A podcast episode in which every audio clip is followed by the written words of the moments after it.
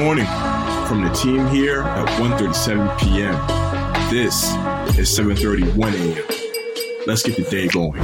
Good morning, good morning, everybody. Today is Monday, February 21st. For those of you that have the day off, we hope you are enjoying your long weekend. For those that don't, we hope you get off early and have a relaxing day. We've got a quick but good show for you guys, and I am joined by Charlie. Charlie, how you doing? I'm doing pretty well, JL. How are you doing? Doing pretty good. Pretty good. Happy to happy to be here. Happy to be doing this today. And as usual, we have some birthdays and facts for you guys, so let's get into it. First off, happy birthday and rest in peace to Nina Simone, of course. She was a singer and civil rights activist, famous for songs like Mississippi Goddam, To Be Young, Gifted and Black. Also, happy birthday to Jordan Peele. There's a new movie that's directed by him called Nope. Of course, probably to this day, his most famous directorial film or his debut would be Get Out. Uh, happy birthday to him, and we're looking forward to more projects. Uh, Charlie, what you got? Yeah, absolutely. I love Jordan Peele so much. Love one Key and Peele, and then Get Out, one of my favorite movies of all time. And then also, uh, one of my favorite TV shows of all time premiered on this day in 2005, Avatar: The Last Airbender. I feel like it's just a show that when I was a kid and it came out, I loved it. It was one of my favorite shows growing up, and I feel like it can go either way. That when you go back to an old show like that, it could be terrible. Um, and when I revisited Avatar in my teenage years and now even as a in a an adult after the last airbender rules for people who haven't watched anime avatar isn't technically an anime because it's not japanese but it's so inspired by anime styles and i feel like it's such a good sort of uh, way to dip your toes into anime by enjoying Avatar and then from there hopping into Naruto and other shonen anime. Um, but Avatar: The Last Airbender is just still stands up to time, the test of time. and It's such a wonderful, amazing show. With that, JL, what is going on at the box office this weekend? Entertainment. This is something that I'm really excited about because Uncharted is leading the weekend box office. Um, I can't remember exactly when the first game came out. I want to say that was maybe around like 2009, 2010. I just remember my dad um, playing it, and I was like, "What is this?" And it seemed really interesting with the whole storyline of Nathan Drake, and of course, it just kind of developed from there. The new film actually sold out with 44 million, so this is despite receiving mixed reviews. Obviously, it's a hit with the audience, and the critics are going to always be the critics, but the audience is the one to be believed.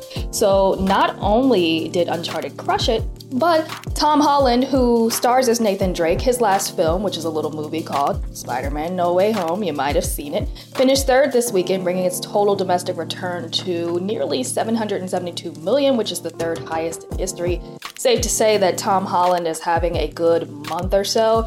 Elsewhere, Channing Tatum's Dog came in second this week. Bringing in 15 million, Tatum made his directorial debut with this film, co directing it with another first time director, Reed Carolin. That received positive reviews from critics, and it's sort of like a buddy comedy that follows an army ranger as he tries to escort the German shepherd of his fallen commander to the funeral. Happy to see that for Channing Tatum because he's been able to evolve his career since uh, being in Step Up as well. So, Charlie, how about the Winter Olympics? Sports. Yeah, so the Winter Olympics wrapped up yesterday. Sunday morning was the closing ceremony, and I just want to recap some of the big takeaways. Um, Norway had the most total medals uh, for the second successive Winter Olympics, winning a total of 37, of which 16 of them were gold, which is so crazy. Um, this milestone sets a new record for the most gold medals ever won at a single Winter Olympics. And to put that in perspective, Canada, which is usually viewed as kind of a Winter Olympics, Winter Games powerhouse, won 26 medals total, but only four gold compared to Norway's 16, which was a bit of a, a disappointment for the Canadians. Uh, the U.S. earned 25 medals, eight of which were gold, pretty solid performance. And then just some highlights, kind of firsts. Uh, I think we talked about this when it first happened, but New Zealand won its first Winter Olympics gold medal ever when Zoi Sadowski-Synnott won in the women's snowboard slope style. That was early on in the games. The only podium sweep during the entire competition was Germany achieved a podium sweep in bobsleigh in the men's two man. And then China, which hosted the games, had its best Winter Games performance of all time. They had nine golds and 15 medals total, nine out of 15, pretty good metric. And then also some countries that made their Winter Olympics debut Haiti and Saudi Arabia debuted in the Winter Olympics this year as well. So some firsts. Overall, it was fun. Olympics. I didn't tune in as much as I feel like I have during past games, but every time I just watch it on TV at bars or friend's house, Winter Olympics are so sick. They're jumping so high in the sky. Um, so there's a little a little recap. And with that, I want to hop over to arguably the biggest sports event of this weekend, which was NBA All Star Weekend. It was super fun, but also I do know that people are a little bit critical of some elements of it. Some people are viewing some of the events as sort of a dud. So I want to start with Saturday was the dunk contest. And in the past, I feel like the dunk contest was always featured sort of superstar type players like Zach LaVine. And then in years past, we've kind of had other players who are great in game dunkers, but aren't necessarily like the cream of the crop of dunkers. So on Saturday, Obi Toppin, who's a, a bench player for the Knicks, who I love because I'm a Knicks fan, but he's by no means a superstar. He won with what I viewed as pretty impressive dunks. I feel like dunking has just gotten so, so, so crazy, but all the takeaways pretty much from the dunk contest were like this was the worst dunk contest ever. Nobody did anything that sick. I think we're all just spoiled by the Aaron Gordon Zach LaVine dunk contest, which was just so absolutely insane. But at this point, it's like, what do we want them to do? What else can we see them do? JL, what did you think about the dunk contest? Um, Charlie, I had to agree that it was kind of a dud. I put out a tweet earlier today that was basically saying, I hope the All Star game is good to kind of make up for it. And somebody said, Well, what dunks can people do that we haven't already seen. And I think that was a good point. Like, we've seen everything at this point. Like, we've seen Jordan jump from the free throw line, we've seen Dwight Howard do the Superman, we see people jump over people. So it's like, I'm trying to think what could these, you know, what could these dunkers do that haven't been done? Do you have any ideas? Well, yeah, it's interesting because I have people I feel like we're like, let the superstars dunk, like Ja Morant, Anthony Edwards.